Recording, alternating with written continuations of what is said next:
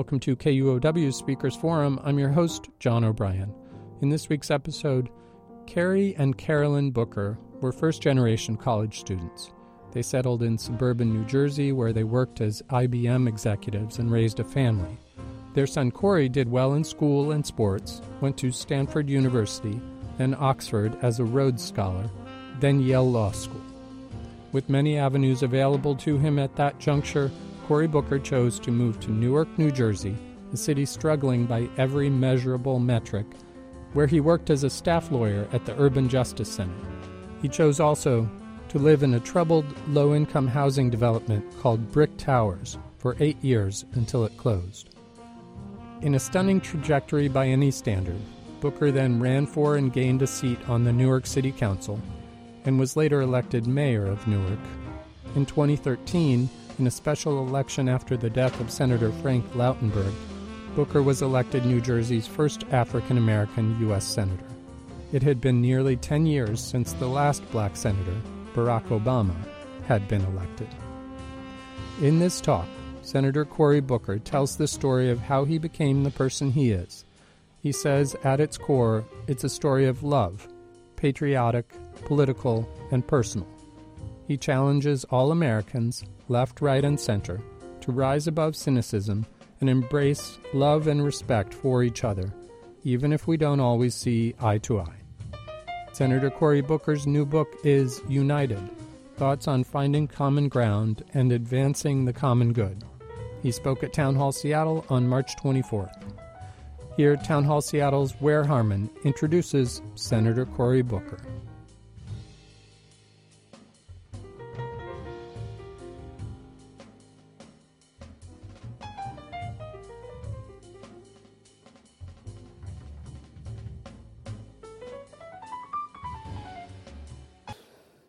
Cory Booker is the junior United States Senator from New Jersey, and as media outlets have attested for, oh, about a decade now, a rising star within the Democratic Party. He was born in D.C., but raised in Jersey, and after playing tight end at Stanford, receiving a Rhodes Scholarship and a JD from Yale, Booker settled back in Newark during his final year of law school.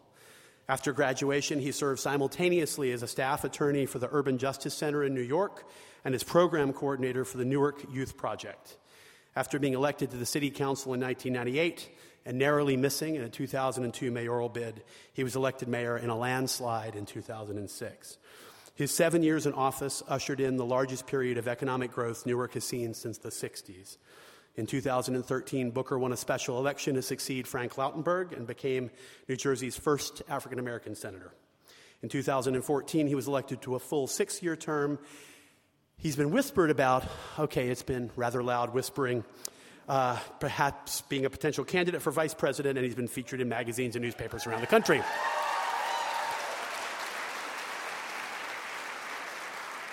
I'm guessing maybe that's something about why you're all here tonight. At any rate, he joins us to discuss his first book, United Thoughts on Finding Common Ground and Advancing the Common Good. Please join me in offering a warm Seattle welcome to Senator Cory Booker.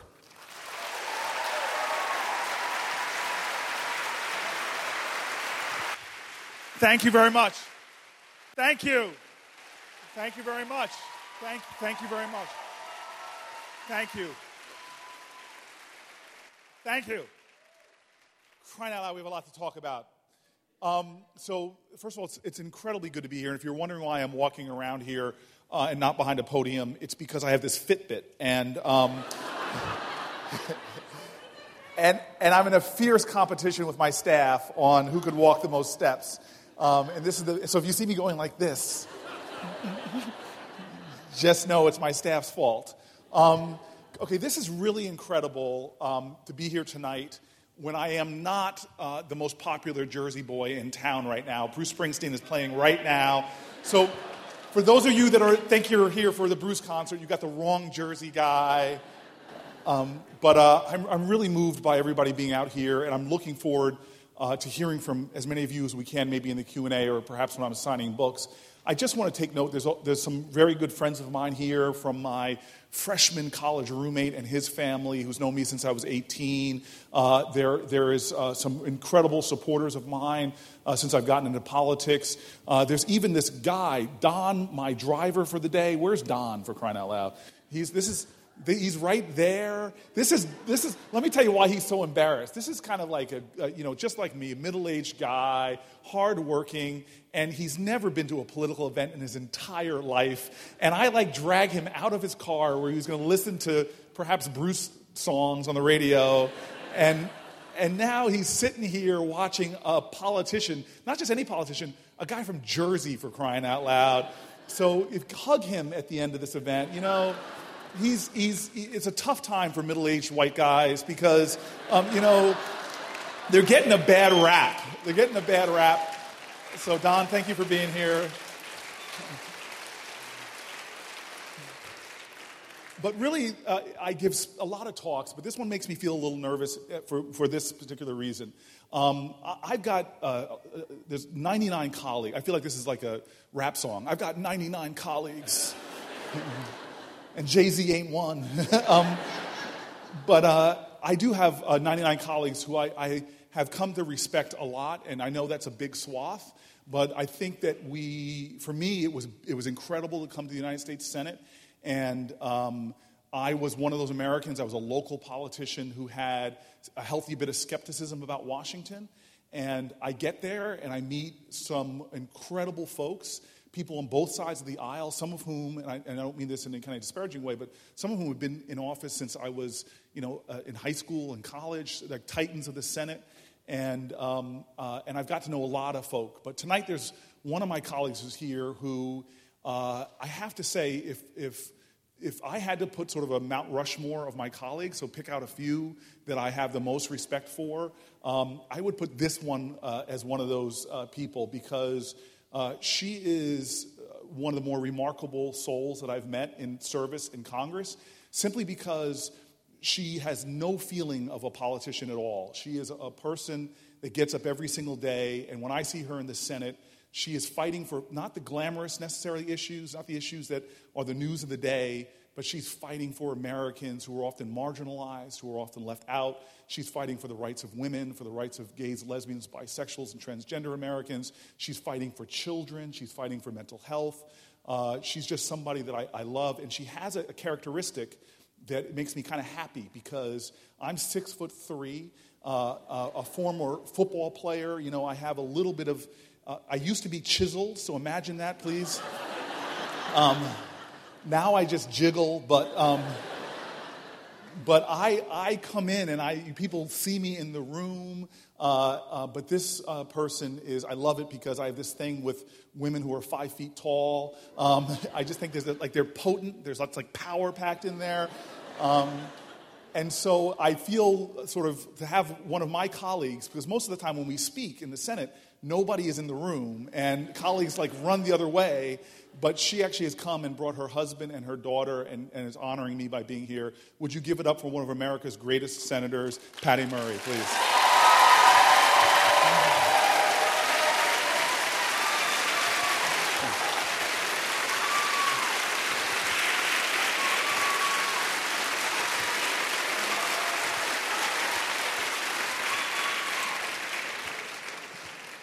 So you all didn't stand up as a standing ovation. You were just trying to see where she was, right? it's like, Patty, you should have stepped up on the thing. Hello. all right. I, I, am, I am really uh, grateful that you all will, will turn out, uh, turned out tonight. And so, look, I, I wrote this book um, because I, I, I, had this experience where I was leaving the inner city, the, the city that I governed, uh, for almost two full terms, and I was running for office. Uh, and I, I, ran for a special election to replace uh, Senator Frank Lautenberg. And then the Constitution says the office is every six years, but suddenly I found myself seeming like I was running for it every year. Um, so I had to run for it again for a full term in 2014. And as I traveled around this country, the, the, the state of New Jersey, to uh, the wealthiest of our cities, to the poorest of our towns, uh, I, I, encountered something that was similar everywhere I went a, a similar lament, a frustration, always a, a question about the fact that people were feeling like our country was more divided and, than it's ever been and more broken in its politics. And, and it frustrated me a little bit. Not that I was frustrated with folks asking the question, but it frustrated me that it was seemed so saturated in the thoughts of my state, and frustrated because it so belied everything that I've been taught about this country. And what do I mean by that? Well, look, I, I was brought up by parents who wanted to enforce in my mind that they, they rejected this great man theory of, of our country, that somehow we are a nation where these great men have descended from Mount Olympus, you know, Jefferson and Washington and Kennedy and King. And, and, that's what led us to where we are today. What my parents believed was that we are here, each of us, because of a conspiracy of love, because of millions of people, ordinary Americans, who showed extraordinary acts of love together. Now, now when it comes to history, I, what I loved about my parents is that they never tried to sanitize American history. They, they actually, around the kitchen table, from their own experiences, talked to me about some very ugly parts of our country. That's why when I see people trying to make our textbooks sound like fairy tales, uh, um, the reality is we come from a country with a deep history of bigotry and hatred and sexism and homophobia. We have these dark strains that run through our country. In fact, if you look at our founding documents, these vaunted documents that I respect and revere, but the truth is, when you look at them, you see that, that element within those. Do- I mean, Native Americans were referred to as savages. Women were not referred to at all. There was a great activist uh, named Stokely Carmichael who used to say, Constitu, Constitu. I can only say three fifths of the word, he would say. That's one of those rolling jokes. You got to kind of think about it for a moment. African Americans were referred to as, a, as, as, fractions of human beings in our Constitution. But what was beautiful to my parents, what was uh, imparted to me, was that the greatness of our nation is that we were different. We were the, we're the oldest constitutional democracy on the planet Earth. That despite the wretchedness that existed at the time, we put forth into this world not a nation that was being founded because we all looked alike or, or a theocracy where we all prayed the like or, or we're all the same race or spoke the same language. We dared to say that what united us as a people were these values and ideals. That's what my parents got excited about. And they were trying to communicate to my brother and I that the history of this country is every generation working to make true on those ideals. Some of my favorite speeches by Susan B. Susan B. Anthony, for example, she would call to the conscience of this country and say, hey, here is what we said we are. We're not living up to it. When Martin Luther King stood eh, eh, eh, for the March on Washington, the Lincoln Memorial, he talked about a promissory note that these values that we are not living up to. As, as, as the great Langston Hughes said, America never was America to me, but I swear this oath America will be. And, and so when I start thinking about the history that my parents told me, if, if people are lamenting about divisiveness, the reality is, is in those documents, in our founding ideals, as much as we talk about individual liberties and freedoms, if you read those documents closely, it speaks to a deeper truth. Even in the Declaration of Independence, what is spoken of in spirit is a commitment to the ideal, a spiritual declaration of interdependence. Think about this. This document, the Declaration of Independence, ends with, with them saying that, wait a minute, we're not going to be able to make it unless we make an extraordinary commitment to each other. It ends with those words we pledge to each other our lives, our fortunes, and our sacred honor. It's like what, what the African saying is in that spirit that if you want to go fast, go alone. But if you want to go far, if we're going to go far, we've got to go together. And, and, and this is what gets me about uh, that lament that I often have done myself, and even right now. Trust me, there are days when I'm sitting at home at night uh, looking at my TV and I'm thinking, God bless America, where is that sacred honor in this primary? And, and, and, and so, And so, for me, it, it, it's a deeper understanding of what it means. My, my, parents would call upon me that, that don't stand there and pledge allegiance to that flag and not think that you are swearing an oath. This idea that you say these words, liberty and justice for all, they're almost, don't let them become hackneyed. Let, let them become that, that oath you swear. America never was America to me, but I swear this oath America will be that you've got to be a part of this conspiracy of love. And I use that word love very purposefully. And I know it's, it's not the kind of word that often is thrown around in politics, but think about this just derivations. The word patriotism means love of country. And I assert that you can't love your country if you don't love your countrymen and women. Now, you may not always have to like everybody, okay? You, you, may not always have to agree with everybody, but love calls for us to do something more than is being done right now because I'm starting to hear folk almost brag. We are a tolerant society. This is, we are a society of tolerance. I, I preach intolerance. I'm not, that's not my aspiration.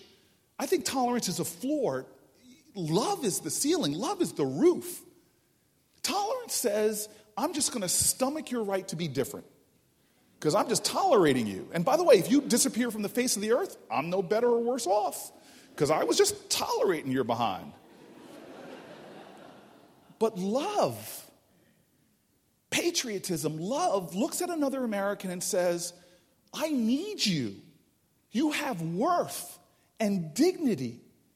And in fact, what our, our history shows, if I could bridge our differences and let the ties that bind us be stronger than the lines that divide us, if I can love you in that way, then we're going to do incredible things. Because the history of this country, as much as we want to talk about rugged individualism and self reliance, themes and values that I honor that were important to my family, and I know they were important to yours. But, but we also know that rugged individualism didn't get us to the moon, didn't map the human genome, didn't overcome Jim Crow, didn't, didn't build our roads and bridges. We are America because of our abilities to come together despite our differences around common values and ideals that have sustained people amidst some of the darkest times. We need to think about patriotism not as a sword. I'm more patriotic than you. Look at my flag pin, so on and so forth. No. Patriotism, the, the great patriots that I've seen in my life, the, the people that have taught me about what it means to be American, it wasn't because of the songs they sung or the pledges they were made. I saw the truth of their love of country in the way they treated their fellow countrymen and women, in the way that they worked to serve them and elevate them, in the way they sought to find common cause and common ground. Now, my parents made it clear they were tough on me. My mother and father were folk that didn't want their kids who grew up in a radically different environment to forget where they came from. Because I know there, there's some young people here and there's some parents, and I know you have, some people here have teenagers, and I'm told that that's hard. but please know that none of your teenagers had more teenage swagger than I did. All right? I mean, I had I had a, a, a healthy sized head and a lush, beautiful head of hair, too, by the way. It was beautiful. I miss it. and, and, and my father would look at me walking around my house, an 18 year old, thinking I was something special on my way to on a football scholarship to play out west, and all of this stuff. My father would look at me walking around and say, Boy, and I'd stop and look at him, and he'd go, Don't you dare walk around this house like a hit a triple. You were born on third base, young man. and, and so, and then I would hear those ideals from my parents where they would talk about us, all of us, that we drink deeply from wells of freedom and liberty and opportunity that we did not dig. We sit under the shade of trees that we didn't plant or cultivate. We eat lavishly from banquet tables prepared for us by our ancestors. And my dad would challenge me, boy, don't you just consume the blessings that have been given to you, sitting back, getting dumb, fat, and happy. You, you, you got those blessings so you could metabolize them in your body and keep working because this country's truth still needs to be fought for. The ideals still need to be labored. There's, there's work to do in the field, and you need to be about it. And so I, I have to tell you, we're, we're at this point where laments, we can't lament. We, we've got to be folk that understand that, you know what? If that is true, that the history of this country has been determined by ordinary Americans doing extraordinary things, then we have to accept that choice. And the choice simply is are we going to accept things as they are or take responsibility for changing them? And that's the story my parents wanted me to know is that you can't allow your inability to do everything to undermine your determination to do something. That you can't let this world's problems seem so big that you just get stuck in a state of sedentary agitation. When you're so upset about what you're saying, I've been there, I've been sedentarily agitated. Rachel, sometimes she's on TV and I'm getting upset. I feel like I want to take my size 14s off and throw them across the room. But I know I need those shoes because what did Frederick Douglass said? He said, I prayed for years for my freedom and I was still a slave. It wasn't until I started praying with my hands and praying with my feet that I found freedom. There's work to do. And what my parents wanted me not to think is that it's someone else's job. And that's when I would start hearing the stories from my childhood. And I'll tell you this if you have parents like mine and you're middle aged, your 40s, that you suddenly realize that, you, that they have no more new stories. you know, I don't, I know uh, there's a 10th commandment out there that says, honor thy mother and thy father, and I honor my parents. And I honor them because I actually loved listening to the same stories over and over again because when my mom talked, she had this penchant for accuracy and detail, and I just really wanted to hear. I learned something new every time she told me another story that I had heard again. And my dad, though, I loved listening to him talk because he had this penchant for hyperbole and exaggeration. And every year that would go by, the stories would get more dramatic and awesome. Except for it was, as a child, it was scary because my dad was from a place called North Carolina that the weather in that state was just horrible. I mean, storms and hail, and the hail grew over the years from golf balls to baseballs to beach balls to hatchbacks. And, and, and, and, and my father, I love my dad, but, but like, you know, it, there came a point where I was old enough to, to say, wait, time out. He, he once started a story. He said, boy, when the tsunami hit our town, and I'm like, I'm like, I'm like, Dad, you grew up in the mountains of North Carolina. There's no way a tsunami could have hit your town. And my father's like indignant. I know you all have a parent like this, that you challenge them and they get indignant. They're like, boy, happened a long time ago before the internet. You can't look it up, but it happened. so, so this is what I do know is true, okay? My parents told me about that conspiracy of love. And they didn't talk about presidents. They, they, even the civil rights heroes, it was a different kind of conversation. My, father was born poor. And, and, and by the way, just for the record, if he was here right now, he would heckle me. he, he would say, Don't you tell those people from Seattle I was poor.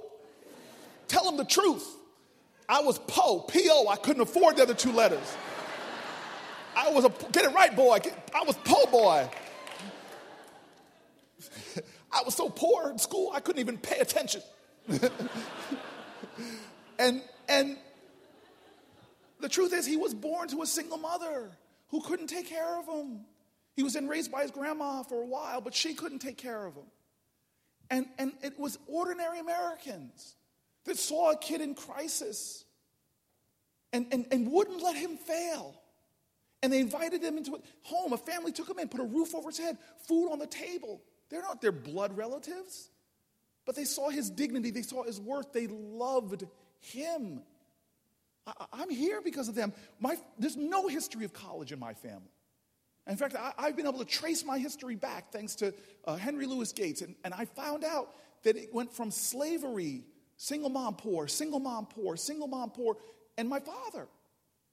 But yet, people in that town told him, You are going to college so many times that their demands became his dreams and those became his destiny. And before you knew it, he had real excuses. He couldn't afford college in a church collection plate. He put enough money in so he had enough money to enroll and then he could work his way through college. I don't know what the ROI is on those dollars put in a collection plate. But those folks changed generations yet unborn. In college, I'm telling you, they landed in college in the civil rights movement. And they saw blacks and whites, Latinos, Christians, Jews, Muslims from places far afield, names I don't know, descending to the South, boarding buses knowing they would get bombed, marching knowing they would get beaten. Look, there's a power that some women have that's remarkable to me that no matter how old their children get, they can still make them feel like they're 12. My mom is such a woman. And so I have this moment where I'm going back down south and I'm, in, I'm my swagger comes back. I was the mayor of the city. I was important. Okay? right? and so I'm invited to speak at my mom's college. Mom, I'm getting an honorary degree. That's important. And, and it's my mom's 50th reunion. And so I, I stroll in there, bringing back some of the teenage swagger. I wasn't chiseled, but I walked like I was. And, and I'm sitting at the table. People are coming up to me and saying, Mayor Booker, oh, honorary degree, Dr. Booker. And I'm, in, I'm soaking it up. That's right. I'm Cory Booker Dagnabbit. And then my mom, she has none of it. She walks up to this table, everybody's looking. She says, Get up, get up. I'm like, Mom, I'm, I'm talking to like college presidents and stuff. She's like, Boy, get up. And she starts pulling me. I pull back, I'm like, Mom, I'm the mayor. But she's dragging me around to tables and saying, You got to meet this person. They're the person that led our student boycotts of the local business. Pay attention. You're here because of her.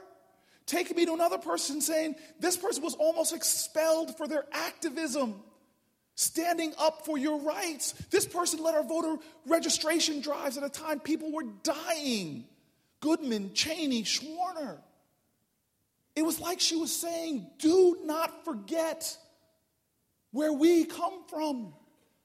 When they got to Washington, D.C., I'm looking in this crowd, y'all, don't deny it.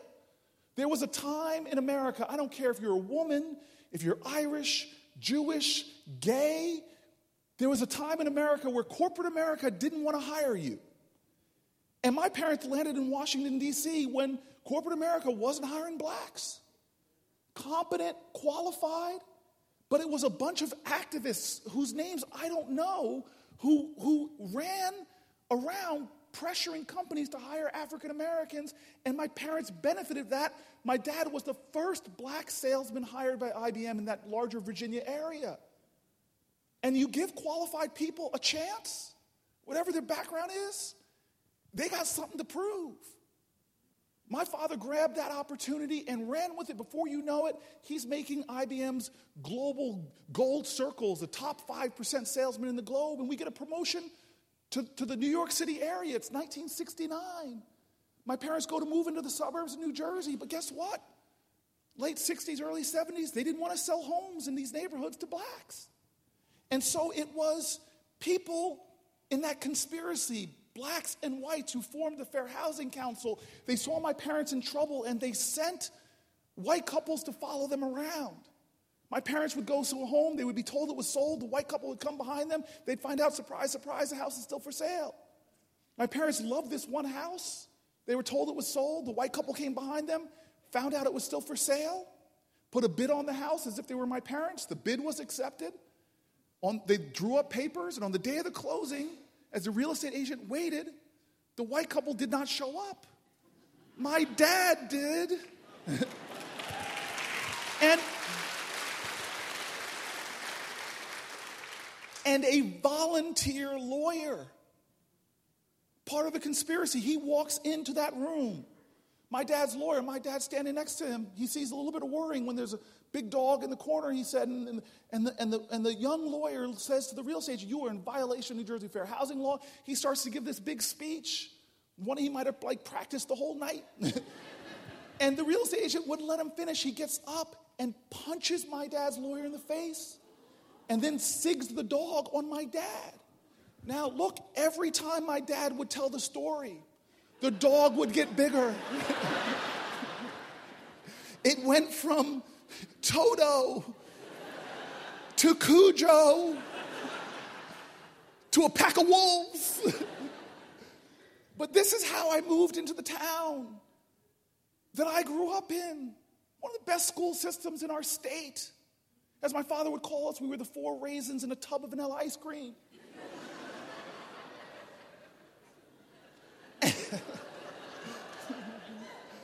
and and it was an amazing community community of love and nurturing. When two parents were working, my neighbors, I ate more meals at some of their houses than my own. People worked full time jobs and came home and coached me in soccer. On, on, class trips, my mom, working mom, couldn't always go, and other mothers treated me better than some of their own children. It was fertile soil for me to become an 18 year old with swagger. And so, for the book, I decided that I had to go back and research some of this. I, I heard these stories all my life. And so I had this idea for this chapter that I was going to tell the story of our connections come right out of the book, called the chapter Conspiracy of Love. And I was going to talk about two things. One, that we're all more blood related than we think we are, because Henry Louis Gates called me up one day and said, Hey, I have this TV show that we trace the history of, of, of, of people, and we want to do one about politicians. We want you to be one of the people. And I'm like, oh my gosh, Skip, really? And he's like, yeah. And I'm all excited, and Skip's like, like, Cory, you're going to love this. And I'm saying, okay, great. And I'm getting all excited. Then I say, oh, but Skip, you pair two people. Who are you going to pair me with? And Skip goes, John Lewis. Eh, and I'm like, who? John Lewis. Which, for those of you who don't know who John Lewis is, this is like pairing Superman with Jimmy Olsen. John Lewis is like the hero of the civil rights movement. And as soon as he said it, I wanted to back out because I knew exactly what the show was going to begin. The show was going to begin, and they, they, give you little backgrounds of each person. And so this was kind of it. The, the starts off John Lewis, hero of the civil rights movement, standing on the Edmund Pettus Bridge, standing before Alabama state troopers, confronting hate with love, darkness with light there were billy clubs, tear gas. He literally bled the southern soil red for freedom. Then my, my beginning. Cory Booker riding his big wheel in suburban New Jersey. Takes a turn, falls off, skins his knee, bleeds the northern soil red for big wheel riders everywhere.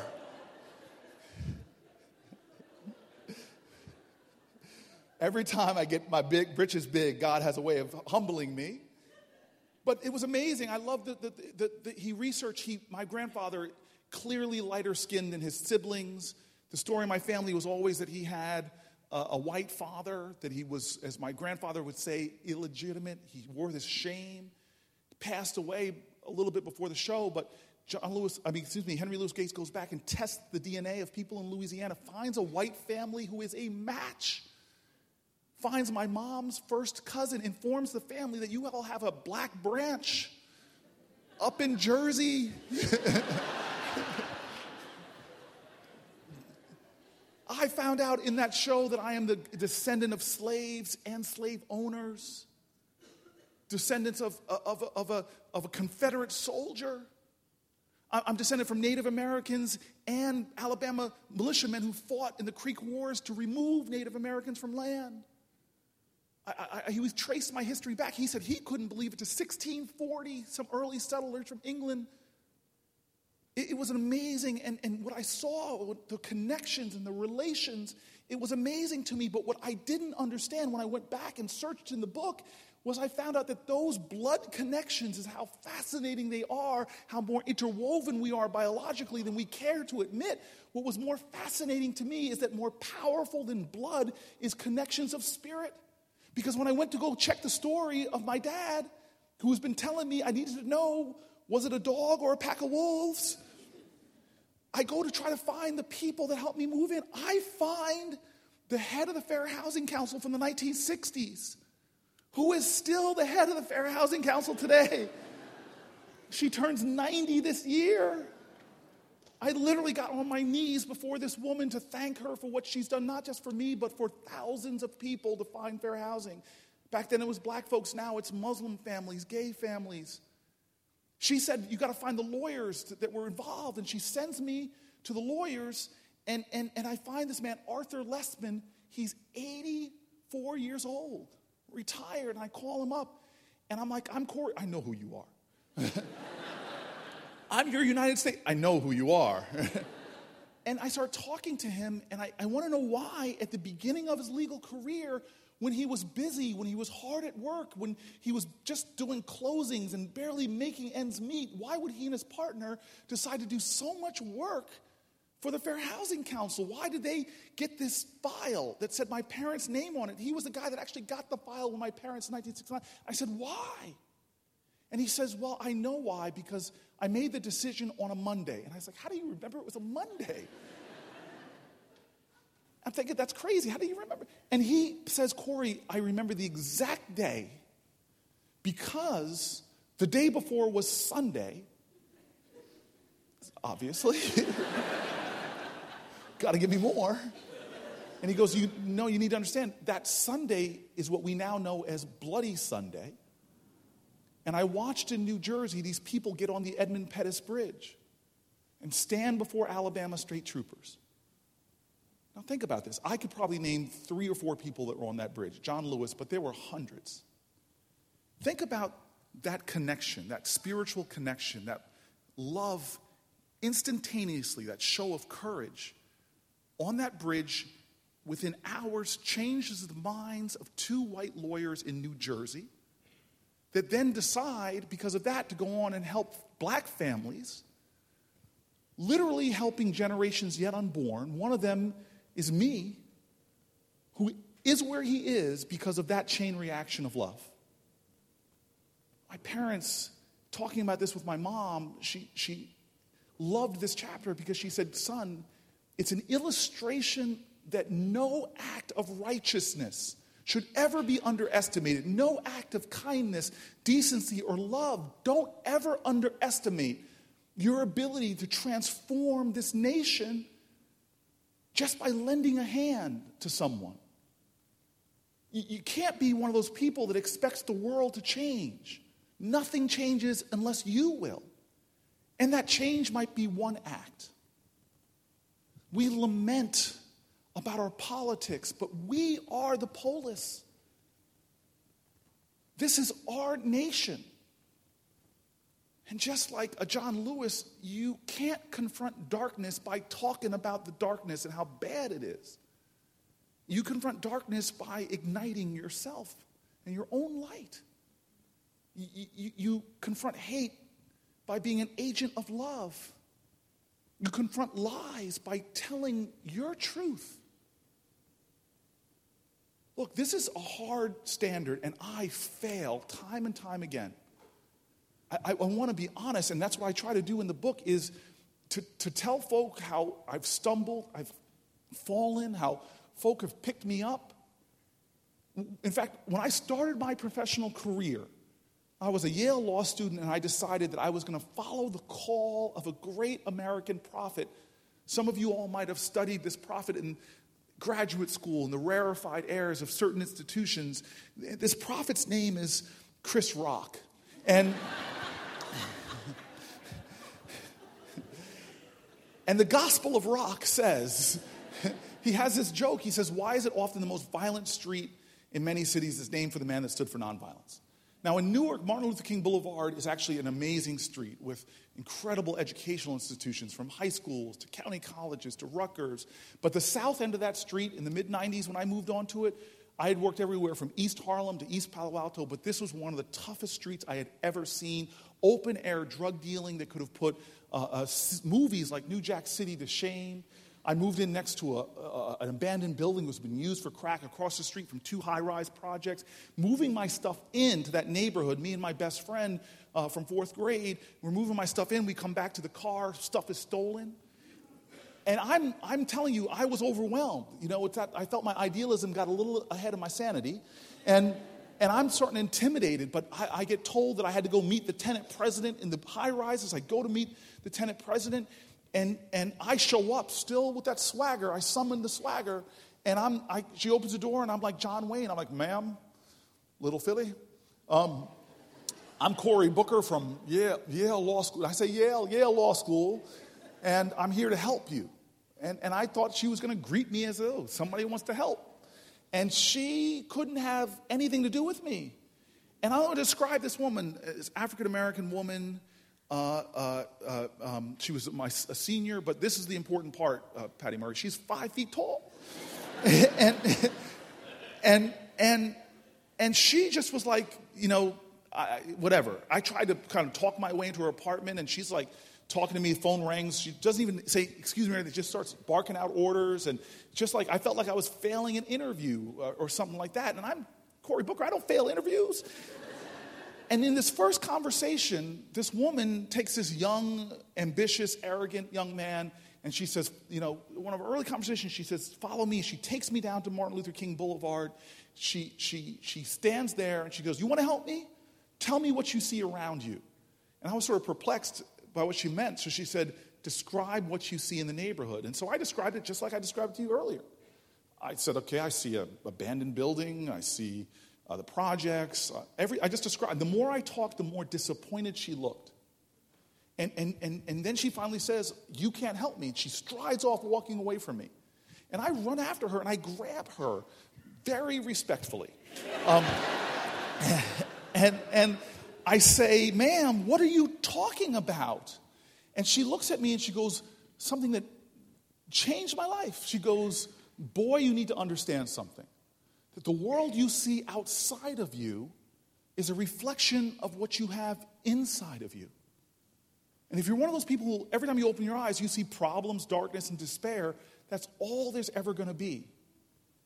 But if you're one of those stubborn people who, every time you open your eyes, you see hope, you see opportunity, you see love, you see the face of God, then you can be someone who helps me. She turns around and strides off leaving me there looking at my shoes, thinking to myself, okay, grasshopper, thus ended the lesson. Miss Jones and I, I went back and I went correct. I was humble and just sat at her, at her side and did what she told me to do. In the beginning, it was just like menial tasks. I, I watched as her and the other African American women fought to keep these projects which were infiltrated with drugs and had, had elevators, heat, and hot water that broke all the time. I eventually moved into the buildings, lived there for eight years, and, and, and, and saw when the elevators were broken, the, hall, the, the stairwells, late at night, early morning, people passed out in need of help, people doing drugs. It was tough. Miss Jones the tenant president from 1969 until the buildings opened, until the buildings closed, was a tenant president. But in 1980, her son was murdered in the lobby in which I lived, would eventually live.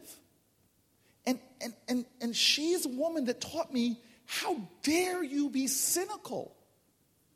For her, cynicism was unacceptable. I now believe cynicism is a refuge for cowards. She never gave up. She kept fighting. Even when they took her son, she made enough money. She worked at the county prosecutor's office. She could have gone many places. She could have left, lived comfortably someplace else. But this was her fight for her country. She never wore a flag pin. But she was one of the greatest patriots I've ever known. And for her, hope was not some Pollyannish, oh, I'm always so hopeful. No. She believed that hope confronted. Hope was a response. Hope was never letting despair have the last word.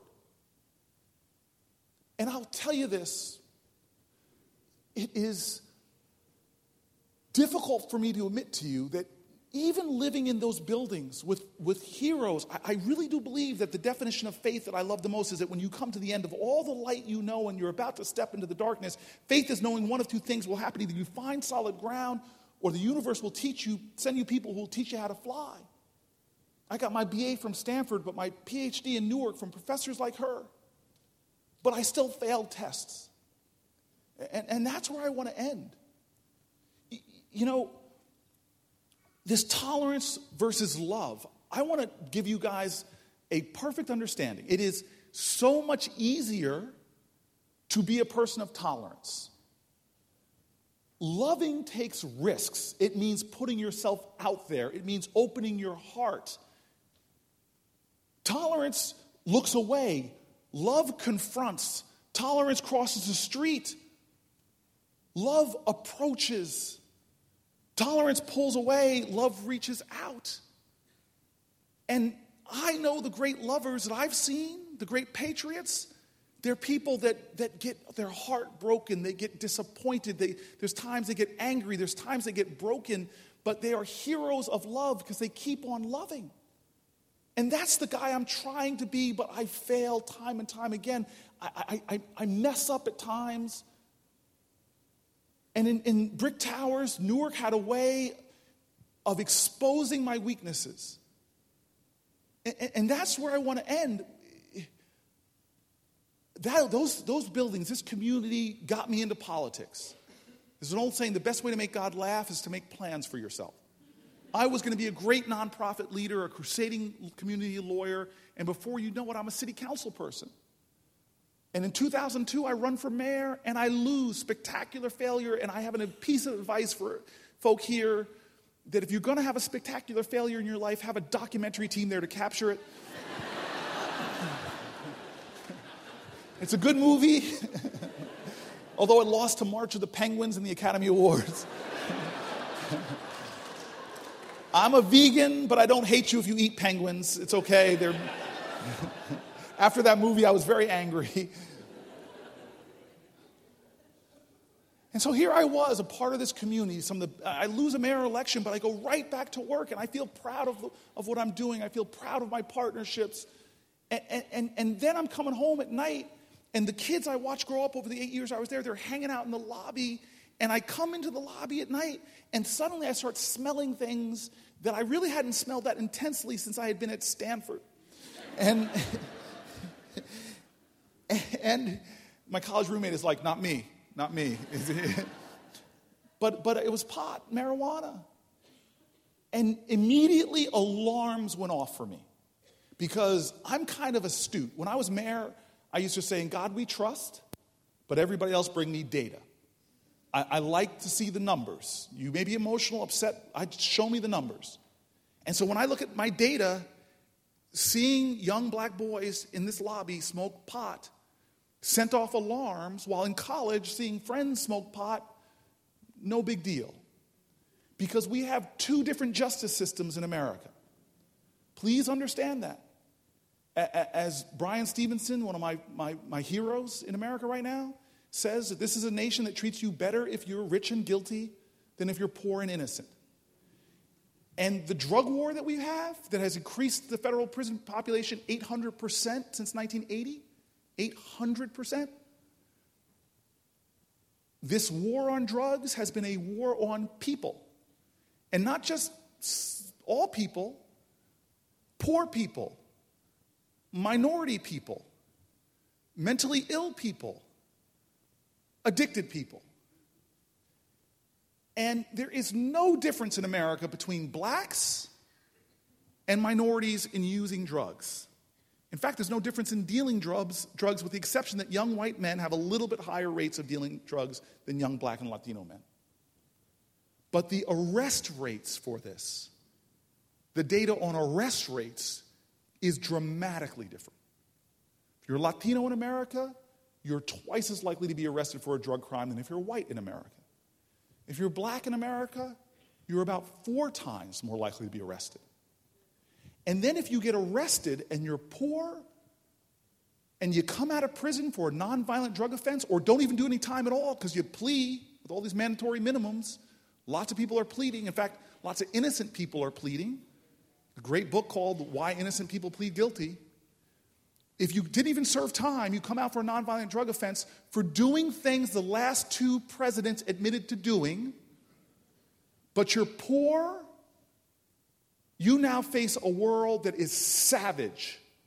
You enter the American caste system where you can't get a job, you can't get a Pell Grant, you, you can't get business licenses, you can't get food stamps, you can't get public housing.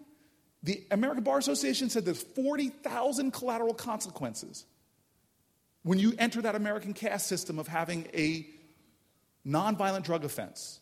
In fact, we live in this interesting country where it is legal to discriminate against you even if you haven't been convicted. If you just have an arrest record, you can be denied work, denied housing, no legal recourse.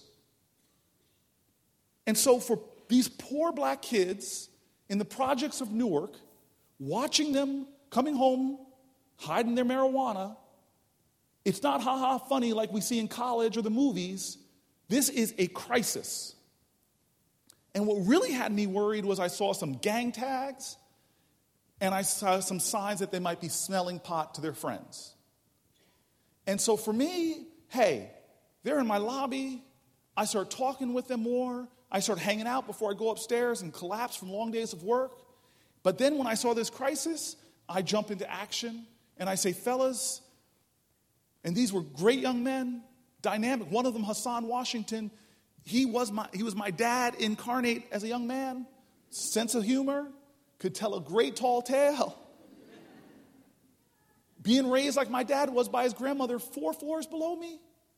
And I'm like, this is, this, this is, I'm going to intervene. So I, I tell him, let's go out to the movies sometime. I start like, let's just start out easy before I come hard at y'all. And, and, and so pick the movie. And I thought they picked a home improvement movie when they told me they wanted to go see Saw. Um, but for those of you who don't know, not home improvement. I took them to the dine, out to dine, out to dinner, you know, to the dine. Jersey. We have the uh, Seattle's got lots of great things, but Jersey, we got diners. Okay. Thank you for the Jersey in the room.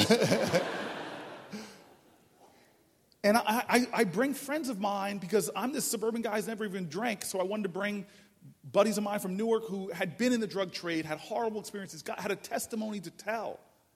And I start feeling good because, things are going well. But then you know what happens, guys? It's just like all of us, especially me. I get busy because the next mayoral election is coming up. That's my dream to be the mayor, to be the man. I, I have dreams about what I could do, not just for these kids, but God, when I'm mayor, I could help all the kids.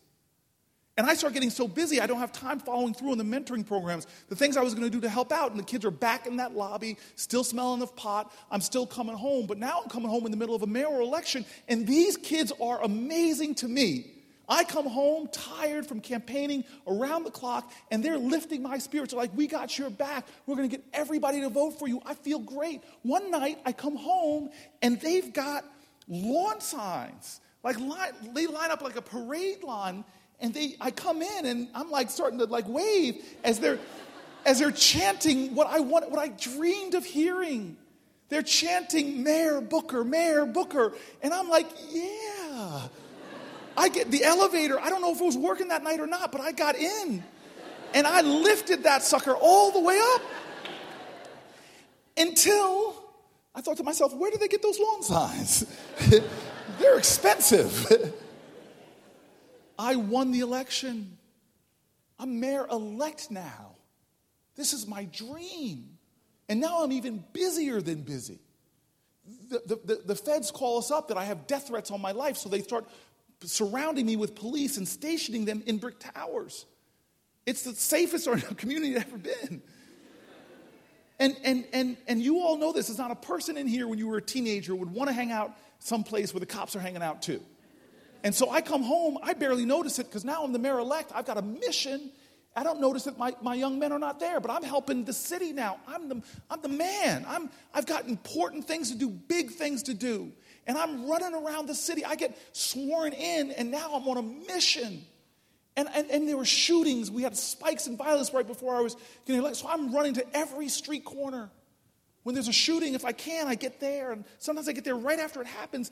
And I'm going around to people as they gather around on corners in Newark. And I'm telling them this is not who we are. We're going to, this is, we're going to rise above this together. We're going to get prisoner reentry programs. We're going to get drug courts. We're going to get more police on the streets. Every street, I've got the energy. I'm going round the clock. I feel like I can move our city with the force of the will. I'm the mayor. And, and, and one day I get called just days into my, into my office. It, it's to, the, to Court Street, now near Broad Street, right by a senior citizen building. I get there, and there is a body covered on the street, one being loaded into an ambulance. And I'm telling you that I, I'm embarrassed to say I didn't even, I barely paid attention to the humanity on the street. I was too busy. I, I heard from the cops when it went down, then I turned to minister to the living. It was a long day, hard work. I get home that night, I sit on my couch, I start going through emails for the day, and I see the one from the police department with the reports from the day. I open it up, filing through. There's the murder on Court Street. And I see the name Hassan Washington.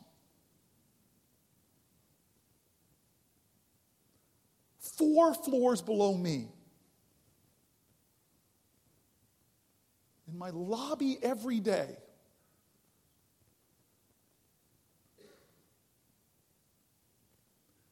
They were there for my father. A town would not let him fail. They gave to him, they loved him, they took him in their home. And God puts him right in front of me every day when I'm coming home. And I was too busy chasing my dreams. This was the toughest chapter to write in the book. And I started right in that pain point where I'm coming into the funeral home, Perry's funeral home, Central Ward of Newark, run by a good family, but I half the time I went there, I hated going there.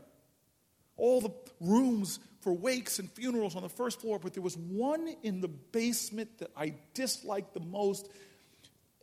Going down there, it was like descending into the bowel of a boat, narrow stairs, and there we were all chained to one another in grief, piled on top of each other, moaning and groaning and wailing at an all too familiar American reality another teenager in a box.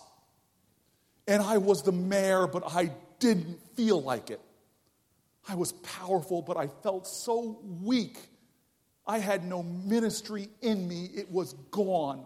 I stood in the back, battling with feelings of shame and guilt and anger, and I suddenly couldn't talk to others. My neighbors were there, high school teachers, community leaders, I couldn't be the mayor. People came over to me and hugged me, and I leaned on their light, but the darkness was swallowing me. I didn't know what was going to happen, so I bolted. I ran. I told the, the cop that was with me, We're out of here. I stormed up the steps, jumped into my fancy brand new SUV given to the mayor, sped down to City Hall, jumped out of the car. I didn't take the elevator because I didn't want to look another Newarker in the eye. I charged up the steps into this palatial, new, historic mayor's office, slammed the door, and I sat on that couch and I wept. He was my father. And look at us. We all were there for his death, but where were we for his life? I warned the patriots in this room who have the courage to confront the wretchedness, the wrongs, the poverty, the darkness, the struggles of our nation that still endure. I warn you, it's not the easy way. But our history isn't easy. It demands from us that kind of love. And the hard way is still always the best way. Nothing will change unless we change, unless I change. I warn you, patriots in this room, that, dear God, this country is screaming for you to respond to the hate and the bigotry and the negativity, to love. And, and, and, and when you do, I want you to learn something from one of my professors in Newark because I don't get it right. I just don't. I stumble and I fall. And Newark was the city, I, I dedicate the book to the community because it, it gifted me the value that comes from a broken heart, from the value that comes from realizing your imperfections and your weakness and your frailty.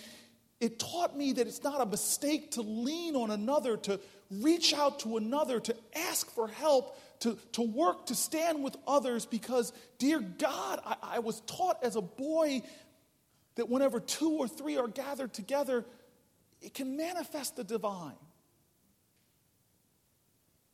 On, on, on another day when I was broken by another teenager's murder in Newark, on a day where I had held the kid in my arms as he bled to death, I, will never forget I felt the seduction of cynicism and, and, and, and, and hatred and, and anger just pulling at me. And I went to bed. I woke up the next morning.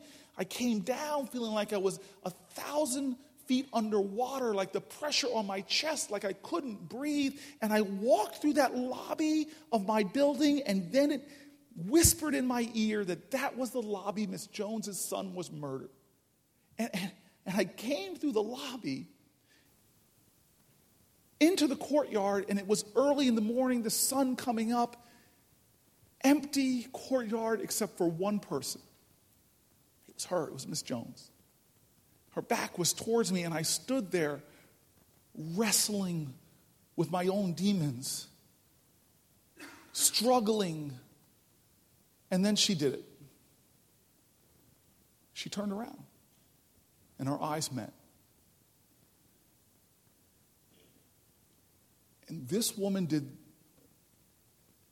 the absolute right, most genius thing that I needed at that moment.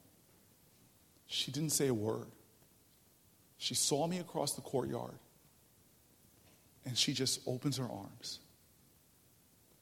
And I tell you, I didn't even hesitate. I scurried across that courtyard like a little boy six foot three. She's five feet tall. And when she hugged me, I felt like a little boy. And I broke. And I cried. And she held me and rubbed my back. And she said two words over and over again. That's what I want to leave you with. I repeated these words when I eventually became mayor. I repeated these words during those depths when I wept over Hassan's death. I repeated these words when things didn't go my way. I've repeated these words when I let myself down and others. I've repeated these words in campaigns where I see vile stuff said about me, lies spread about others. I've repeated these words even in the United States Senate on those frustrating days where I feel like I'm banging my head against an implacable wall of resistance, I hear these words. I, I, in her arms. And she rubbed my back and said over and over again two words Stay faithful. Stay faithful.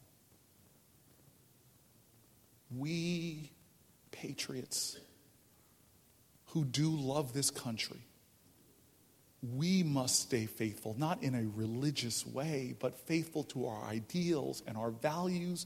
No matter what the hate and the darkness, we need to stay faithful. With the seduction of cynicism calling to us like a siren, we need to stay faithful.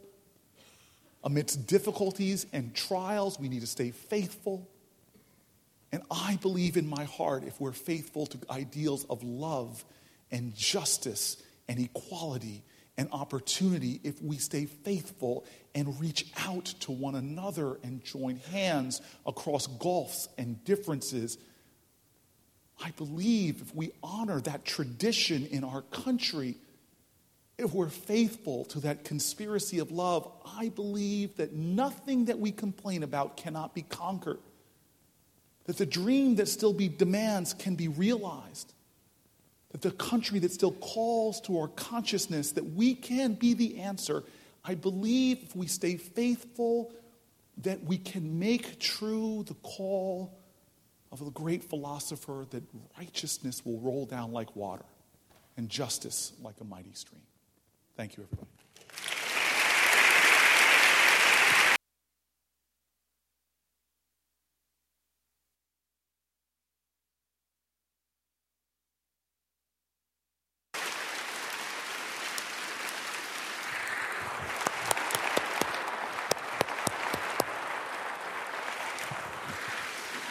Thank you. Thank you very much. Thank you it is, it is late, and I, and I did what politicians do is say they're not going to talk long, and I talked long. Um, but I, would love if there's this, this microphone set up in the front here. I'd, I'd love it if anybody had a question. I'll, I'll do it for like 10 minutes or so, and then I'd love just to sit down and sign books. And if anybody would like an epic selfie, I would like, I would like to do that. Um, and, and, if, and if we want to do a Snapchat, Patty Murray desperately wants to do Snapchats tonight. All right, so I'm going to go uh, just, n- please don't read too much into this, but I'm going to start on my left.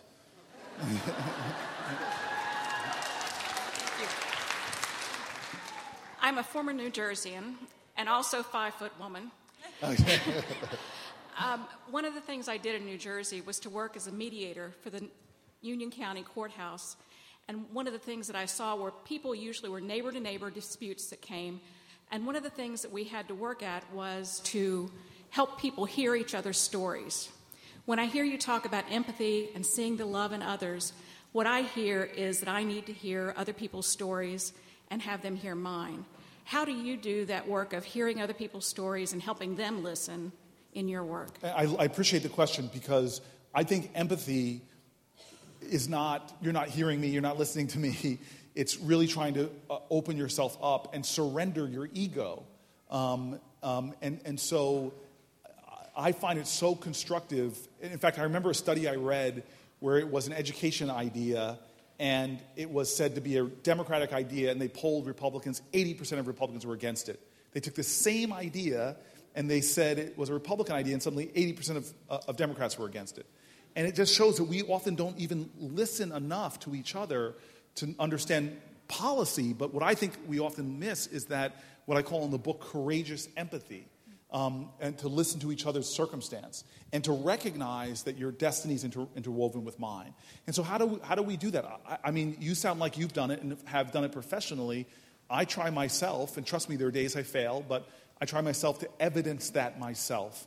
And I just believe the more of us that evidence that, and, and, and, again, there's no false equivalency, you know, with the kind of stuff I read online. So please don't think I'm criticizing my side of the aisle. But I've seen sometimes I see the intolerance of my side, the left, to even the, the ridiculousness of the right. If anybody who follows me on Twitter, I, I try to always cast love, even at the trolls and the haters. Um, um, and, and if they're saying something to me, I try to I try to metabolize it and really see if I'm understanding where they're coming from. So you make a great point, and thank you. And I'm, I'm going to keep looking at the watch because I really want to do 10 minutes. I may not get to everybody, so let's, let's go. Yes. Thank you for coming tonight, Senator Booker. Um, so, in Seattle right now, we're dealing with a homeless uh, crisis. And uh, we, we, talked about what we saw, what I saw driving in in, in my car. Yeah. Um, I was I was I was I'm always surprised when I come to West Coast cities, and I, a lot of it I think is a different weather than we have on the East Coast. But it's something I, I, dealt with a lot as a mayor of Newark, so I know how hard this problem is. But please, it is. Yeah. So the, I think the federal government has has failed this country in dealing with this crisis. In large part, the Washington State Legislature has failed this state in dealing with this crisis. Is it up to cities to solve the crisis that we're seeing in homelessness right now? And and if it's if it is or if it's not, does it matter? So I, I think the answer to that is D, all of the above.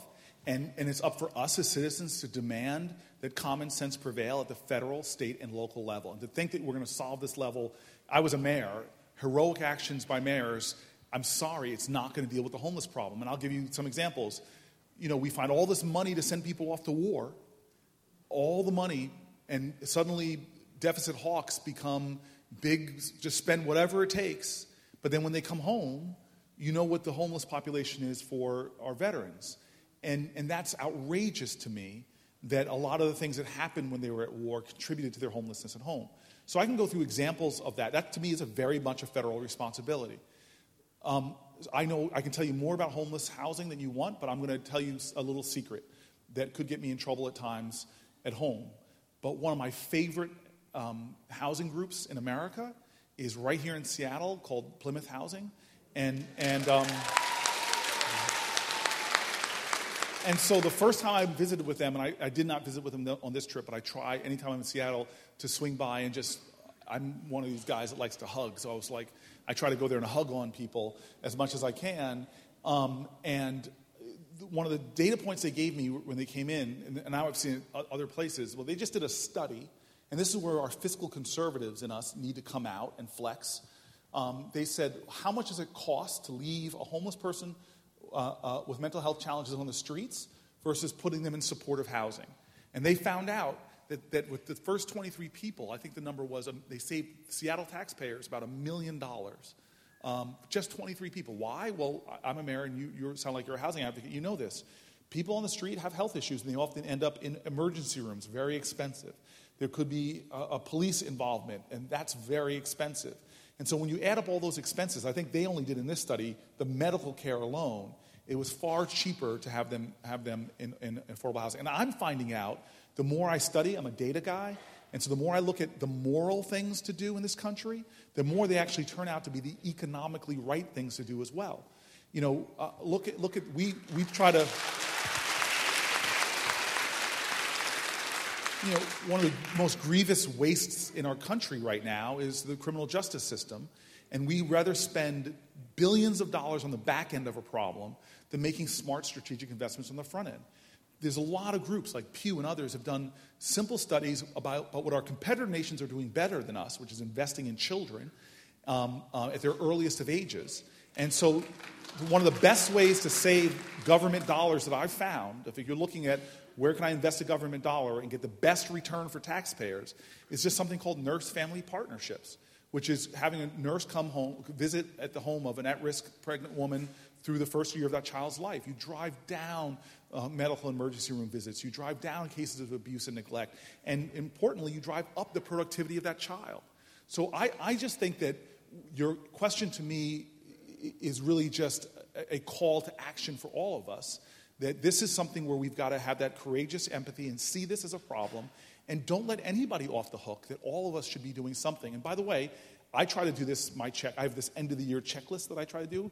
And one of the things I always say is, what am I complaining about that I'm not doing something about? And even if it's something small, like I have con- contributed to Plymouth Housing Group because I just think they're great. And even if I can only give $5, Look at for Hillary and, and Bernie Sanders right now what those small dollar contributions are, are doing. Imagine if we unleashed that on some of these issues uh, uh, uh, that we're complaining about today. All right. It is very cool and an absolute honor to meet you in person. Uh, so, thank you so much for coming, and thank you for your public service and activism. Um, as a vegan, uh, are you a rights, vegan? Absolutely. All right. I must be in Seattle because I never get that um, vegan, vegan response. So my, Thank you the, very the, much. The two, uh, the two mantras that guide my own life uh, in thanking you for your activism, the two mantras that guide my own life are um, if you are neutral in a situation of injustice, you have already chosen to be on the side of the oppressor by uh, Bishop, Desmond Tutu, and activism is the rent I pay for living on this planet by Alice Walker. Uh, so, as a vegan, animal rights activist, and environmentalist, I represent the growing number of vegans worldwide who want to sincerely thank you first for being vegan and for being the first vegan senator, uh, and second for both supporting and encouraging activism against all forms of oppression, including that of non human animals. I know that you've seen the powerful documentary Cowspiracy and understand that animal agriculture is the number one contributing factor. You're going to get the filibuster complaints from people. Okay, I'm sorry. Anyway, so so and understanding that animal agriculture is the, con- the leading contributing factor to climate change, uh, greenhouse gases, deforestation, water pollution. So, And yes. so and so with climate change being obviously one of the most pressing issues that we currently face, respond. I will respond to what you all. despite the fact that animal agriculture is the leading cause, what will- do you plan will- to do to ad- address it? Thank you. I, res- I will respond. Okay. So, so you guys are rough. Come on. um, so a couple, two quick responses to that. Then I'll pivot over here to my right to the man wearing the best sweatshirt on the planet Earth.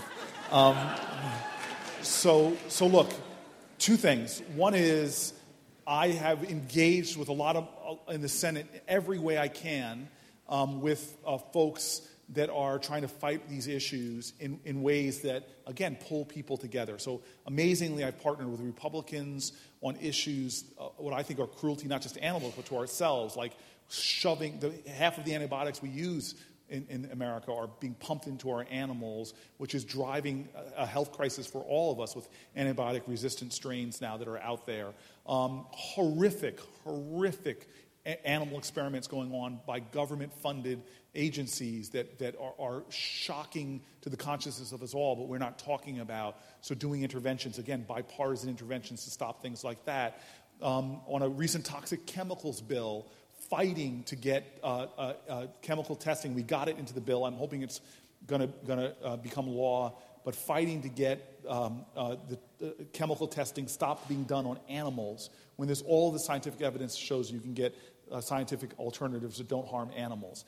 And, and then I know, and I've talked about this in my caucus um, with, my, with my fellow senators, that if we are complaining about the environment, one of the greatest contributors, as you said in your remarks, uh, to global climate change is the animal um, um, industrial complex, so to speak, and what's going on. And so this is something that compels me. But the second part of this I just want to say is I, I'm, I'm, I always joke that um, um, how, do you, how do you know if somebody's a vegan or not? Um, and, and the answer is um, don't worry, they'll tell you in the first minute or two that we're, that's how, and I will. For those of you who follow me on social media, I, I, I just post, posted some great vegan cupcakes online. But I, I also know that, that the, the call for all of us is just to live our truth the best that we can and not to judge ourselves or others. And so I'll give you an example. I'm a vegan for a lot of the reasons this, this young lady is, but I can't tell you where my suit was made. I don't know uh, uh, uh, if, if this suit was made by, a, by people in sweatshops, and am I supporting something like that? And, and so I know in a free market society, the most powerful votes we often have is how we spend our dollars. And I know I can't, I'm not living up to my values with everything that I do. It's a very hard way to live.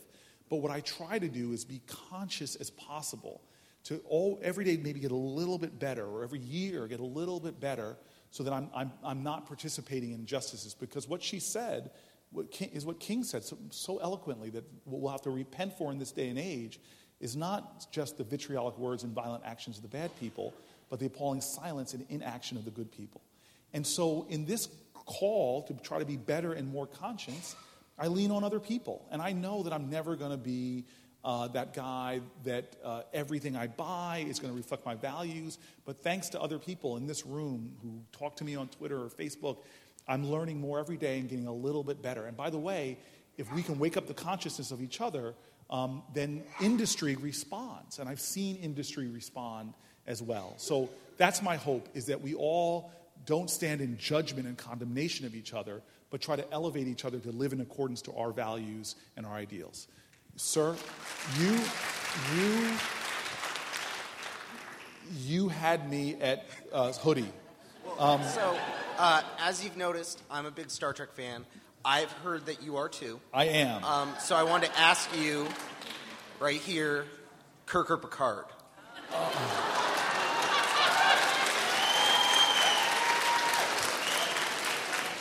Sir, the fact that you have to ask, look at me. I am follically challenged. Whether it's real or not, Kirk has this coif, and Picard was bold enough to be bald. So, so he is my favorite. yeah, oh, oh, you, you, you, mock me with taking off your. Not only did you take off your hat, but you gave me one of these. Yeah. you should have seen it a month ago. Go ahead, come on, we're rolling with, with three more minutes. Uh, then I'm going to give you a choice. Uh, I got two questions. You okay. can decide which one to answer. The first one's about uh, reparations, and the second one is about uh, fiction in the last great book that you read. Okay, so the reparation question is I'm like a big fan of Ta-Nehisi Coates, even though we come to different conclusions. Yeah. Um, but I, what I want people to do, and I actually write about in this book, is just please understand that the conscious housing policy of this country was based on overt and, and implicit racial bias, and it has driven tremendous amounts of the poverty, that the gateways to middle class, from the GI Bill um, um, and other gateways to middle class for many, many, fam- many families in this country, some of the greatest things our federal government has done, were often closed off to minorities. And worse than that, the active policies of redlining and FHA loans and this craziness that we're going to create these densely packed pockets of poverty because, God forbid, we NIMBY and have. Uh, um, uh, and we put we break the NIMBY code and put poor uh, folks better spread around the country. So I just want people, a lot of folks to know that we are where we are with poverty the way it is, not by some accident, but a lot of this has happened as a result of policy choices that we've made. And so to me, there has to be an admittance of that, and there has to be policy that's focused on actually solving this. And this is where I get back to my whole fiscal conservative thing, which is when I look at what other countries are doing compared to what we are doing, they're trying to out America us. And, and what I mean by that is that I look at the things that other countries are investing in. They, in our competitor nations are investing in children at the earliest ages, from universal preschool to paid family leave. They, they understand that this is critical to overcome poverty and to create something they're doing better than us relative is moving up in social mobility, the ability to move out of poverty. It used to be the best place on the planet Earth to, to be born was to be poor was the United States. Now we have our competitor nations saying, you know what? We're going to be investing in these areas because we know when somebody rises out of poverty, they contribute to the growth of this economy, to the innovations, the business startups, so much more. And so that's what worries me is we're this nation that used to lead the globe in education, top in the globe for percentage of population graduating from college. We used to lead the globe in infrastructure, critical for growing the economy. We used to lead the globe. I can go on and on and on. But we took our, our, our grandparents' inheritance and we trashed it and now we're number 16 or so in infrastructure, number 12 or so in, in percentage of our population, uh, falling in, in, uh, in, social mobility index. And I want to get back to being the best America in every category and, and start making the critical investments we need to reap the kind of success, not just for the favored few, but for the masses of many. All right. Yes. I'll be brief. I'll be brief. Uh, I'm a law student, and I'm very concerned about the Supreme Court. And can I just say this real quick, just so we know, and I want to apologize. We're going to do one, two, and then we're going to come back to the right, and then we're, just three more questions. Okay. And then jump to the signing. Okay. okay. So, you're a law student? Yeah, I'm a law student. Okay. Yeah. All right. Is there any uh, And is the is the all black a statement of some sort, or is it just like I look good, man? Is it which one? Is, it brings out my eyes. It brings out. all right. So, so, is there any chance that uh, a discharge petition in the Senate Judiciary Committee a, can be a discharge petition for for oh, the nomi- for the nomination of Judge Garland? So this is like I'm junior in the Senate. This is when I should call on Patty Murray to come up here and explain uh, um, why. I cannot see her right now. um, so, uh, Patty Murray, if any of you guys don't know how powerful your senator is, and by the way, you have two remarkable senators. And like Senator Menendez, and I like to brag that we're the only state that has sent two minorities to, the, to, the, to Washington. You guys have sent two women to Washington. Um, and, and, but Patty Murray is, is uh, the highest ranking woman in, in, in, the, in the Democratic caucus and leadership. And, she's sort of lead, leading the charge, as which I am a foot soldier in this movement to try to get our Senate colleagues on the other side of the aisle to do their job um, and, and to uh, do what Article 2, Section 2 of the Constitution states. This will be the first time since they started holding hearings for Supreme Court justices that we are not holding hearings even for a Supreme Court justice. And I, I, I love that I'm like trying to find in an empathetic way, like the person over here is speaking, like I'm trying to figure out what's my empathy so I can really understand what's your best argument for why you're not doing it. And the argument I hear over and over again is we should let the people decide. Well, I, I kind of know that the people decided in 2012 and and and and they, they elected President Obama. I, I, don't think anybody wrote on those ballots, I'm electing him for three years, and I would like in the final year for him just to chill. Um, um, so they elected him for four years. And by the way, they elected us as, for senators for full terms, not for us to suspend our senatorial activities during an election year. And so I don't see any reason why we shouldn't. And by the way, I'm willing to concede that when, when Merrick Garland would come up to a vote on the Senate floor, that, that, that the majority Republicans, if they wanted to, could vote against the, and, and, and stop him that way. It happened with Bork. It, it, I'm not saying that it can't happen, but I suspect that when you have the most experienced federal judge that, that I, modern history has been nominated, that you would get some Republicans uh, uh, to say, you know what, I, am going to vote my conscience, and, and this person would get enough votes to be uh, confirmed. It would only take four uh, uh, uh, more Republicans to join the Democrats that might vote for them. So you asked me specifically about a discharge petition. Um, you're talking to a guy that had to two years ago figure out what the cloture vote was. Um, but my understanding is, is that we could, in the minority, we cannot uh, uh, uh, execute a discharge petition. Um, that's something that we would have to do with a majority of, of folks. But I'm going to phone a friend and just ask Patty if I answered that right. I answered it right. All right. Two more questions. You are the penultimate question. That's pressure. Can oh, you I'm handle on. the pressure? Let's do it. How tall are you? I'm about Patty Murray's height. okay. Powerful woman. thank you. Thank you. Well, you're very inspiring, and thank you for your service. And my question is about standing for life in our foreign policy. It is about what in our foreign? Standing for life in Stand, our foreign policy. Standing for life. Standing for life. Because when I went to the West Bank in Israel and around Gaza a couple years ago in 2013, right before when over 2,500 Gazans were killed, hundreds of them children. My question is you know, I, va- I, feel that we don't value Palestinian life. We don't value black and brown bodies around the world as an American government.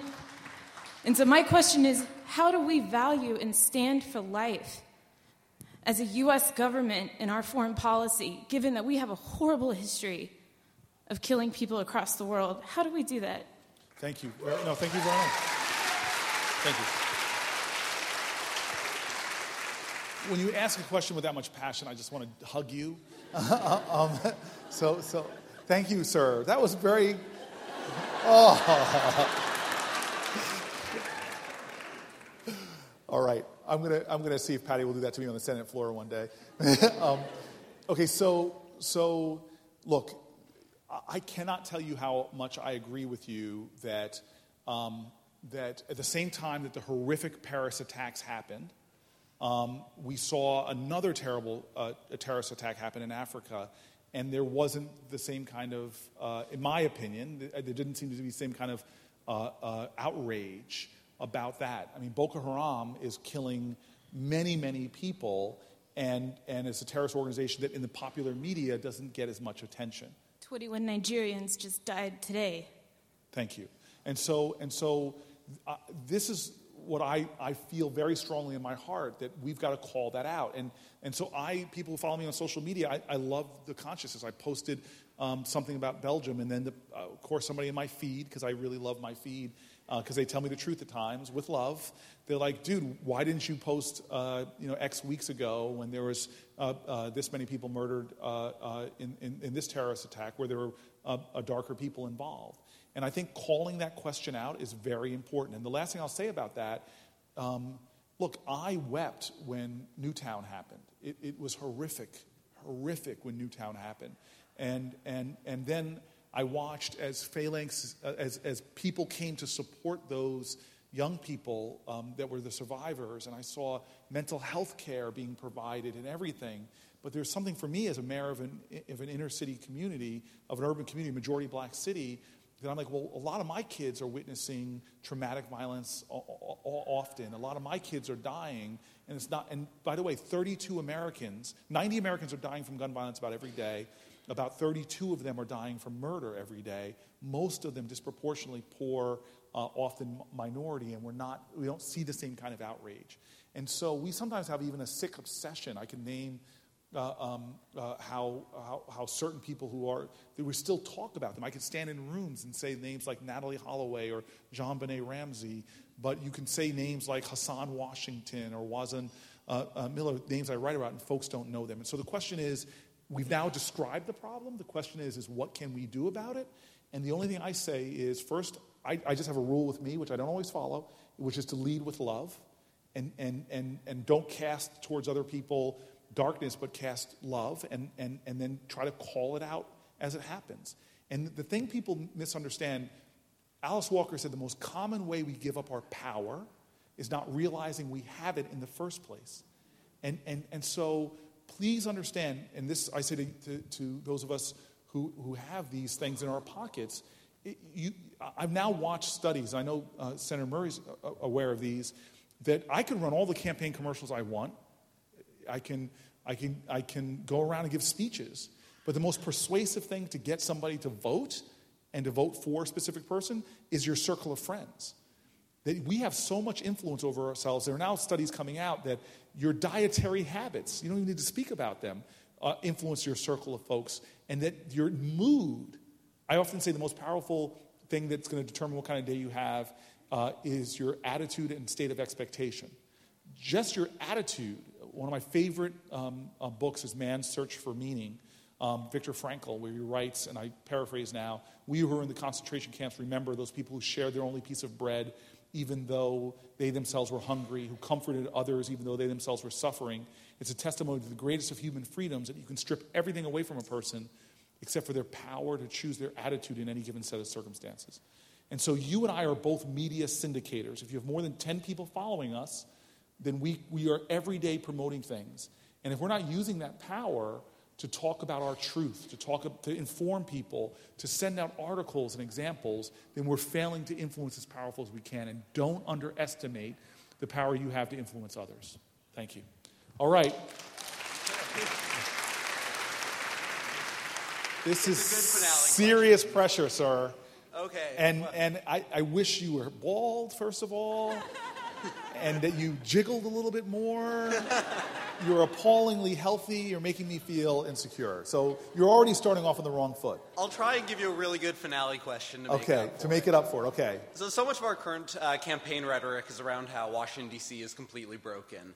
But in your first few years so far as a senator, what have been some of the experiences you've had that help you stay faithful uh, that there really are still good opportunities for bipartisan policy solutions to big national issues. Right, and and and so I, I want I, this is a, one place where I feel a little awkward because I'm about to tell you some things that have restored my faith in what you can get done in the Senate. But I, I say this understanding that this is being recorded and could be played against me in New Jersey. Um, but I watch your uh, uh, senior senator uh, uh get so much done uh, doing negotiations across the aisle. Uh, getting, we just had this omnibus budget that was done where she fought to get things in it that made me, and I rarely do this in public, but made me do my happy dance in front of my staffers because she got so many great things in it for infrastructure, for, um, um, uh, for something that's very important to me, the earned income tax credit. So if, if, if she was on the stage right now, she would give you a litany of things, but I just want to give you um, two examples from the Senate and one example from life, because I think that's how we should end. Because you don't need to be a senator to make transformative change. And so, uh, and so I've only been in the Senate for two years, and I went there not with cynicism, which I think is a toxic spiritual state that undermines your ability to see faint hope amongst glaring problems, but I went there with skepticism because I used to be a mayor, and, and mayors, if I saw a field, I could say, we're going to build the city, the state's largest urban garden, and within months I could get it done. As a senator, I worried that I couldn't have that feeling. And, and when I got there, though, I found out that humility, um, that, that reaching out to Republican colleagues, that sitting before senior senators and willing to learn, that you can get things done real quick. And in my first days in the Senate, I found out that you know, there was an FHA program that the poorest county in my state wasn't participating in, and we got hundreds of people secured in their loans. I found out that, um, uh, that there was a traumatic brain injury center for veterans coming home that was they were about to lose access to, and I could intervene. And so I found in the Senate that we may not have done immigration reform yet. Uh, um, there's a bill that I've been working on for two years, massive criminal justice reform bill um, that I'm praying we get done in this Congress but those take a long time. But if you send someone to the Senate who, especially like your two senators, who I watch, um, uh, Senator Cantwell uh, and Senator Murray, every single day they're scrappers. They find ways to push things across the finish line every day. And then there's the silent things that I know this from Senator Murray's staff, not from her, that they score big victories that you'll never read about in the newspaper, like that person that's been denied veteran benefits and they help that person get veteran benefits. It's the calls for somebody that has a family member that's being threatened with de- deporting and they're an American citizen and that person's not. There's ways to do things that make a difference in people's lives. And this is how I'm going to end. And then i am going to sit right here and sign books because, and you're going to, I'm going to make you awkwardly stand there. Um, um, um, but I, I just want to tell this story because it's, it's a, a, a, lighter way to end, but it's just a life lesson that I have um, from my time when I was a Stanford football player. And I want to tell stories about when I was a Stanford football player because I cannot in, in, in, impose upon you enough how chiseled I really, really was. and, and, and so it, it, was, it took a long time in the morning to get ready because I had to stand there and flex and just admire what God had created. Um, now I get dressed really quickly, um, as fast as I can. Um, so I'm, I'm traveling back and forth across the country uh, um, uh, to fly to Stanford.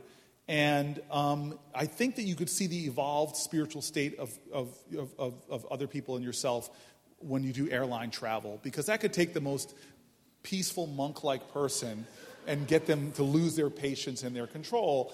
And so I'm, I'm, I'm a teenager at this point, and I'm traveling across country, and I, am getting on a plane. It's going to be a six hour flight. When you're six three, and they put there, it's just hell. I'm, i know it's going to be like this for.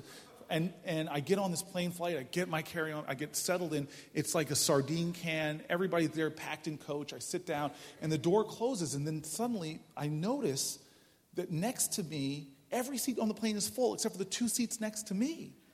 It's like I have acres, I have hectares of space. and, and, and I come to the only logical conclusion that I could come to at that point in my life, which is that God loved me more than all the other people on the plane. Because he had bequeathed to me the hectares. And so and so I'm sitting back there, smug, looking around at these folks and just feeling pity for them. And, and of course, in my mind, I'm going back to, to, to Bible study and just singing, Yes, Jesus loves me. and, and, and, and then the door to the plane opens. And like cacophonous screams come through into the cabin that shuts everybody up and we all stop and we're all like staring at the door, wondering what kind of beast might come through. And it, it, it, was a beast that entered. It had three heads. It was a woman, a little boy, and a baby. and it wasn't just a regular baby. This was like straight out of X Men. I mean, it had mutant powers. I, I think it, it didn't have lungs, it had speakers that were plugged into some nuclear generated. I mean, it had Bose could not create something so efficient. And, and, and so now everybody on the plane looks at her and then slowly turns to me. and, and I could read everybody's mind. Everybody is thinking, you smug, chiseled man. And, and, and, and, and then she walks down, and I don't care what people say, that there's no such thing as a stupid question. Yes, there are. And, and I've asked a lot of them in my days because she comes over there and says, Sir, I'm sitting there. And I look at her and I go, Are you sure? and, and, and, and so, next thing I know, my, my hectares are full of three, two seats, three bodies. And she plops the, the, the, the, boy right down next to me, and she's sitting there with the crying baby. And I think to myself, this is going to be the worst flight of my life. And then I remember that question that we all have to answer in every moment of our life Do we accept things as they are? Do we surrender to cynicism? Or, or do we take responsibility for changing things? And I don't know that evolved thought creeped into my mind. And I thought to myself, you know what? I'm going to make this the best flight of my life. And I turned around and I started contorting my face, making faces at the baby. Um, until the woman was just started, she started cracking up. I don't know if it stopped the baby from crying, but eventually it stopped. And I started talking to the woman, and immediately, this is the gift of compassion and empathy. Because as soon as I got out of my own drama and plugged into her, I realized that actually I didn't have it bad. The person had it worse on the flight was her because everybody else on the plane, or many of others, were cutting her with their eyes as if she did something purposeful. Like outside of the plane, she's like, okay, baby, cry as loud as you can right now because we're going to show everybody in there. And, and we just started talking. She started decompressing. I started decompressing. We started laughing. Plane takes off. We're now talking. I'm playing tic tac toe and hangman with the little boy. And, and then amazingly, I'll never, this is how like I have flights all the time. I forget them. But I remember even the movie because the movie Glory came on and, and she's uh, uh, like, oh, I haven't seen a movie in the longest time. She had two small kids. And I said, oh, you got to watch this movie, Denzel Washington. There's a scene where he's doing this and just looking. And you guys know what I'm talking about if you saw the movie. And, and, and, and, and she says, Thank you, thank you. I go, Don't worry about it. I'm going to hang out with your young man. And, and so she puts the headphones on. And for me, it's like a signal that I can unleash on this young man with all the jokes I have appropriate for a nine year old. And I have so much material, everybody. And there it just went. I said, Why did Tigger and Eeyore have their heads in the toilet? Because they were looking for poo. um, it was, it was heaven for me and my dad jokes. And I'm having a good time. And we're laughing. It was the quickest plane flight of my life. We land, uh, um, we exchange addresses saying we'll keep in touch. We didn't keep in touch.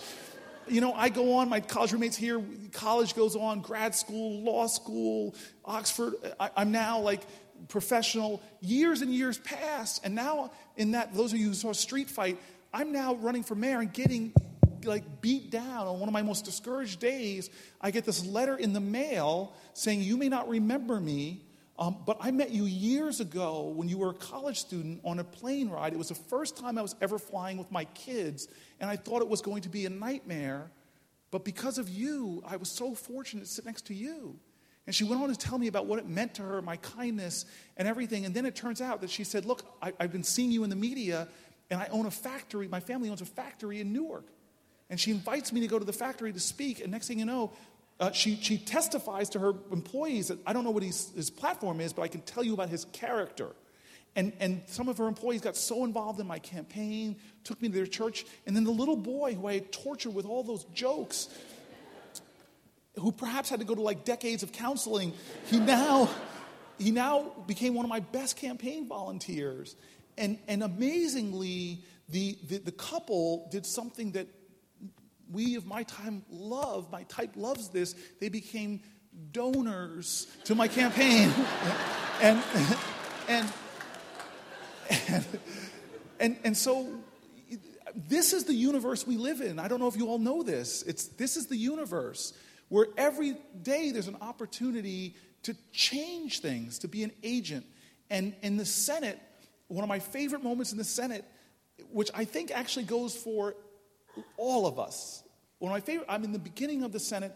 I'm new. Everything is like, it still is actually like in awe to me, and it's not lost on me. And I'm sitting there, and there's some people complaining because we're in this, this like 24 hour voting session. I think it might have been Ted Cruz who did it to us. Um, and I love Ted Cruz. I don't always like him, but I love him.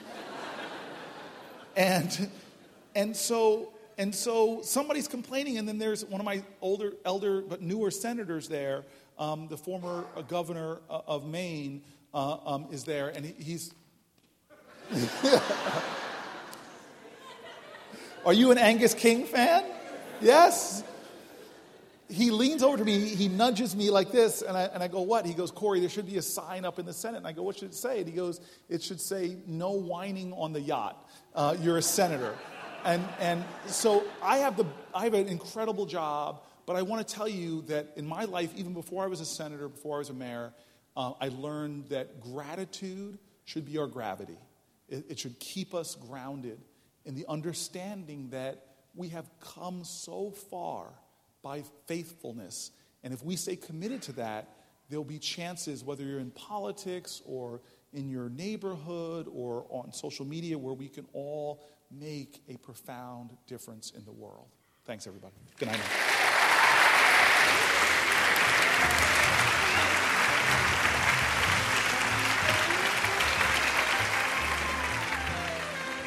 We hope you enjoyed this episode of Speakers Forum from KUOW 94.9 Seattle. Senator Cory Booker's new book is United Thoughts on Finding Common Ground and Advancing the Common Good.